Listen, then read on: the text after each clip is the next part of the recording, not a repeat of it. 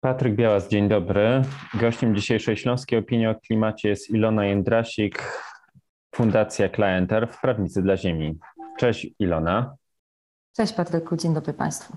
Kanwą do tej naszej rozmowy jest Twój artykuł, który się ukazał już jakiś czas temu w Republice Spojrzeć w twarz kryzysowi. Ten tekst powstał wprawdzie jeszcze przed szczytem klimatycznym e, w Glasgow, no i właśnie chciałem rozpocząć od Glasgow, od ustaleń szczytu klimatycznego. Dlaczego Glasgow i ustalenia z Glasgow nie rozwiążą kryzysu klimatycznego i kryzysu węglowego w Polsce? Skoncentrujmy się na Polsce. E, same zobowiązania z Glasgow e, oczywiście mm, trochę się do Polski mają, tylko mówiąc bardzo wprost, e, no Polska tutaj, Polska w, w, w czasie negocjacji klimatycznych jest reprezentowana przede wszystkim przez Komisję Europejską, czyli innymi słowy, to zobowiązania europejskie są przede wszystkim istotne dla samych rozmów takich międzynarodowych. No a jeżeli się przyjrzymy bliżej, no to no to tutaj rzeczywiście Unia Europejska w ostatnich latach, może y, tak powiem brzydko, wystrzeliła z polityką klimatyczną i jest ona raczej ambitniejsza niż w większości państw na świecie, w związku z czym y, no, można powiedzieć, że Glasgow mm, no, ma, taki, ma, ma taki mniejszy wpływ na samą politykę polską, niż gdyby Polska nie była w ramach Unii i musiała tam wygłaszać własne cele i podejmować własne zobowiązania. Choć należy zauważyć, że w czasie szczytu klimatycznego miało mieć takie podpisanie porozumienia w sprawie węgla, w czasie, do którego Polska się włączyła, łączyło się tam też wiele, około 40 innych państw, w tym takie węglowe w cudzysłowie mocarstwa jak e, Wietnam czy Indonezja. Mm, I te państwa, e, ja tak się trochę śmieję, że mocarstwo, bo Polska ma w miksie energetycznym więcej węgla niż te państwa, to przepraszam, tylko tak e, dla, dla Państwa, którzy nie śledzicie uważnie dodam. Mm, no i te państwa zobowiązały się do tego, że będą od węgla odchodzić, więc takie zobowiązanie padło. No tutaj było trochę chaosu, jeżeli chodzi o polskie zobowiązanie, bo Polska podpisała się pod tym porozumieniem, w którym napisane było, że państwa rozwinięte odejdą od węgla e, w latach 30., a państwa mm, z mniejszymi szansami w latach 40., e, no po czym dzień później polski rząd z, z, z, jakby skomentował to w ten sposób, że e, uważa się za państwo z trudnościami, a nie za państwo rozwinięte. No i troszeczkę teraz zapowiedzieliśmy drugie moje pytanie, czyli transformacja energetyczna, bo wiele w ostatnim czasie mówimy w Polsce o transformacji energetycznej, o sprawiedliwej transformacji, ale nie ten wątek sprawiedliwościowy chciałem poruszyć. Chciałem zapytać, dlaczego Twoim zdaniem e, sama transformacja energetyczna nie uratuje Polski przed kryzysem klimatycznym? Oczywiście transformacja energetyczna jest, y, czy jest uważana za jedno z największych wyzwań, a to wynika z polskiego miksu energetycznego, który y, no, wciąż jeszcze w 70%, jeżeli spojrzymy na wytwarzanie energii, no to mówimy o energii z węgla. Jest to jeden z największych y, takich proporcjonalnie udziałów węgla w miksach energetycznych na świecie. Natomiast, czy mm, powiedziałam trzeci największy po Kosowie i, i RPA. Mm, natomiast y, więc, więc y, sama energetyka to jest w Polsce ponad 40% wszystkich emisji gazów cieplarnianych. No, mm, I, I pod tym względem to będzie oczywiście bardzo duża transformacja i bardzo istotna część mm, obniżania naszych emisji. Ale, tu się zaczyna ale. Przez ostatnie 10 lat dyskutowaliśmy bardzo intensywnie transformację energetyczną, tak jak mówię, z wielu y, względów i też przede wszystkim z takich względów, no mówiąc brutalnie statystycznych, Natomiast w tej chwili już nie mówimy o obniżaniu emisji gazów cieplarnianych, o których mówiło się jeszcze 10 lat temu. W tej chwili mówimy o neutralności klimatycznej w połowie wieku, e, najpóźniej w połowie wieku, a to oznacza, że Polska musi redukować emisje w każdym sektorze, który jest emisyjny. I tutaj mm, zaczyna się kłopot, bo o ile te dyrektywy europejskie e, czy też pakiety europejskie skupione na energetyce przez ostatnich 10 lat udało im się trochę przynajmniej nie dopuszczać do wzrostu emisji z energetyki w Polsce. Przepraszam, że tak mówię bardzo skrótowo. Wiem, że mm, mam tutaj ograniczony czas, więc oczywiście to jest pewien skrót myślowy, ale powiedziałabym, że te prawo, prawo europejskie powoduje, że pewne inwestycje w energetyce, to żeby sprecyzować, po prostu stały się nieopłacalne. tak między innymi stało się z, z inwestycjami w węgiel. Mm, węgiel można subsydiować, e, jeżeli chodzi o kopalnie, wyłącznie w zakresie zamykania, natomiast jeżeli chodzi o mm, elektrownie, to po 2025 roku węgla subsydiować nie będzie w ogóle można, czy też spalania węgla. E, natomiast jeżeli chodzi o inne sektory, takich silnych obostrzeń nie było. No i widzimy efekty. Efekty są takie, że na przykład w transporcie emisje w Polsce wzrosły prawie trzykrotnie od roku 1990 i niemal dwukrotnie w ciągu ostatnich 10 lat.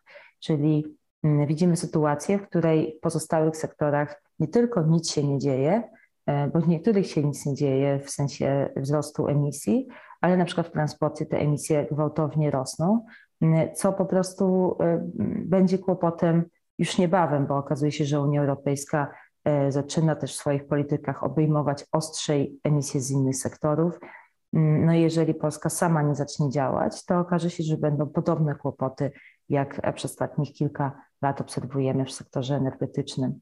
E, ta transformacja energetyczna jest bardzo ważna dla Śląska, dlatego o to zapytałem, ale kolejne moje pytanie dotyczy tego, bo przyglądacie się jako fundacja e, polityce od jakiegoś czasu i na czym polegała ta zasada nazwana przez Ciebie minimum programowego polskiego rządu w ostatnich kilkudziesięciu latach? Tak, to jest e, właśnie taka zasada, że okej, okay, jesteśmy w Unii Europejskiej, okay, obowiązują nas e, dyrektywy europejskie i rozporządzenia, które e, rozporządzenia są po prostu automatycznie obowiązują w państwach członkowskich, dyrektywy trzeba wdrażać.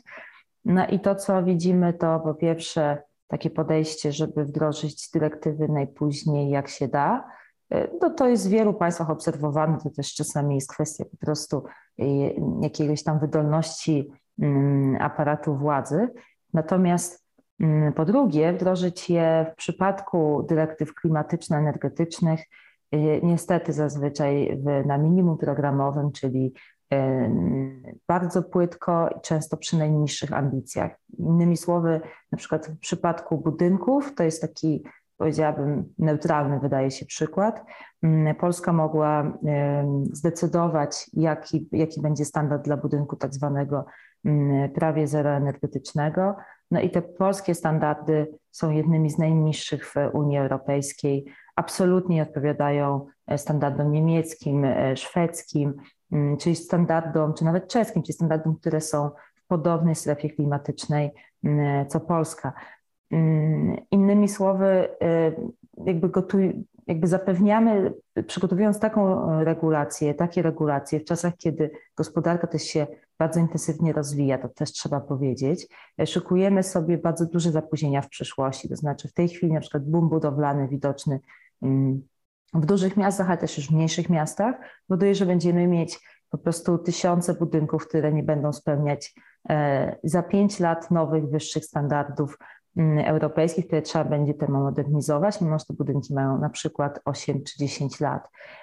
Zapewniamy sobie podobnie bardzo duże opóźnienia w energetyce, ale też przyjrzałabym się rolnictwu. O rolnictwu nie mówi się w, w Polsce w ogóle. W rolnictwie akurat emisje CO2 są mniej więcej na tym samym poziomie od ostatnich 20-30, no 30 to nie, ale 25 lat, czyli powiedzmy po upadku tych ogromnych energożernych gospodarstw mm, rolnych państwowych gospodarstw rolnych, e, a, a, a powiedzmy sobie szczerze, rolnictwo odpowiada za około 15% polskich emisji i też musi być, mm, czy 10% polskich emisji i też musi być e, w końcu objęty regulacjami. Więc albo zrobi to Unia Europejska i będą te regulacje dostosowane do całej gospodarki europejskiej, albo zrobimy to pierwsi i troszeczkę mm, ten taki szok regulacyjny zmniejszymy.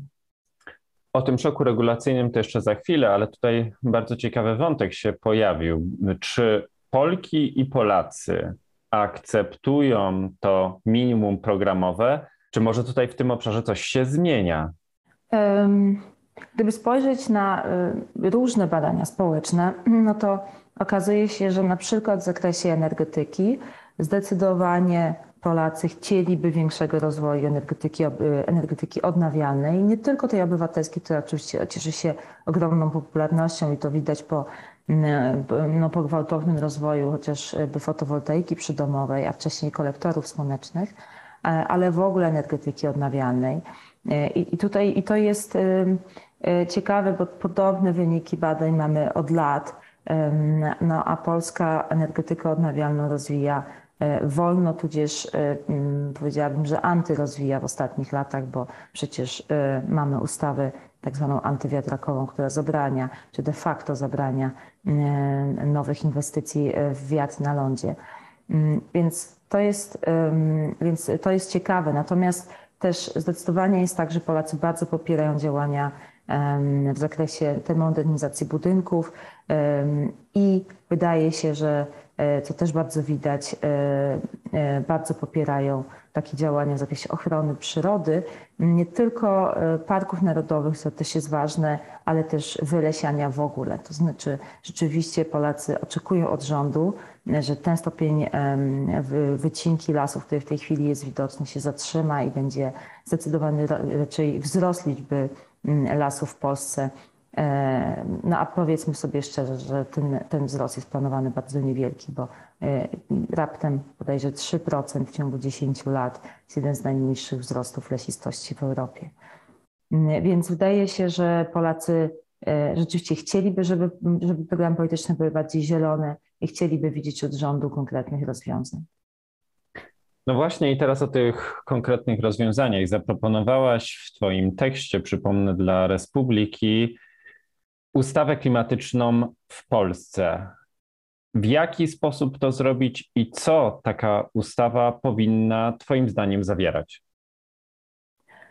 Ja może powiem, e, dlaczego ustawa klimatyczna. E, ustawy klimatyczne mają, ustawy, własne ustawy klimatyczne ma już e, duża część państw europejskich i kilka państw na świecie. I to są takie ustawy, które wewnątrz w kraju mówią o tym, jak państwo będzie dbało o ochronę klimatu.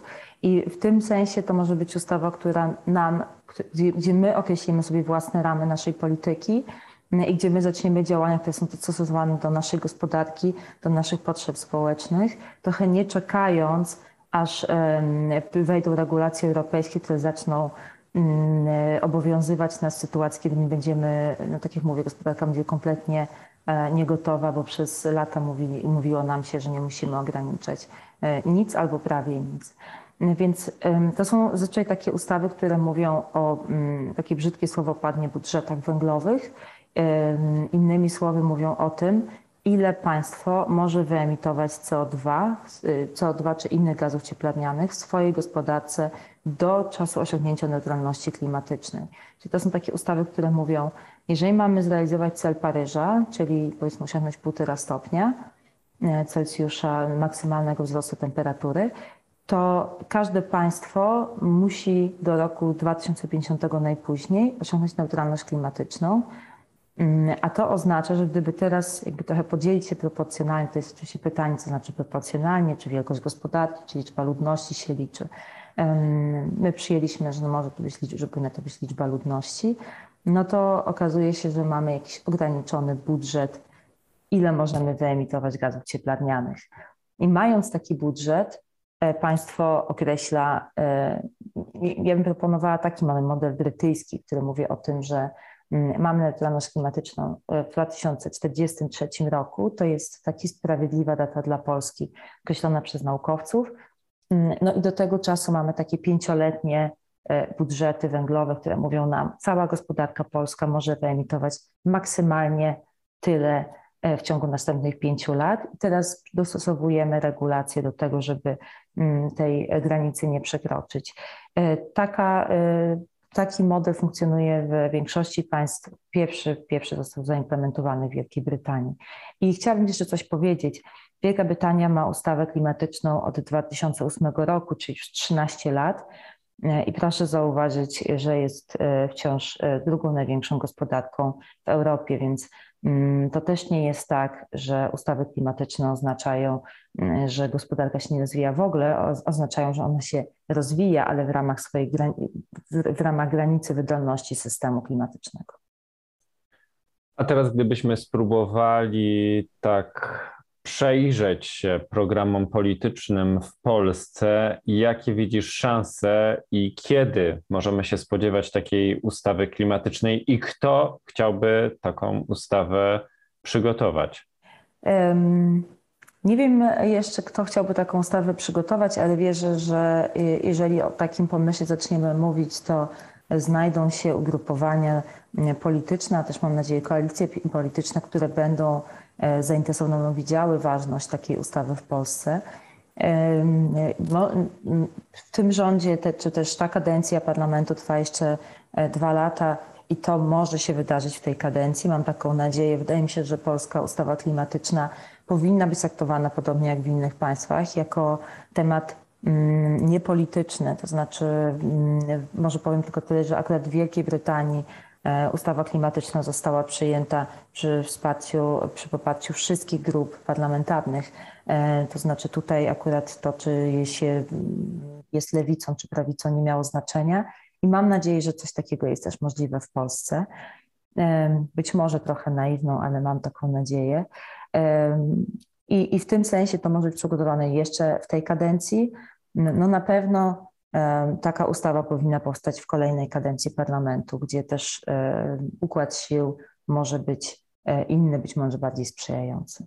Polityka klimatyczno-energetyczna jest dla Śląska niezwykle ważna. E, mam taką wielką nadzieję, że do tej debaty o ustawie klimatycznej dla Polski na łamach śląskiej opinii i w ramach tych podcastów będziemy jeszcze wracać. Tymczasem bardzo dziękuję za dzisiejszą rozmowę.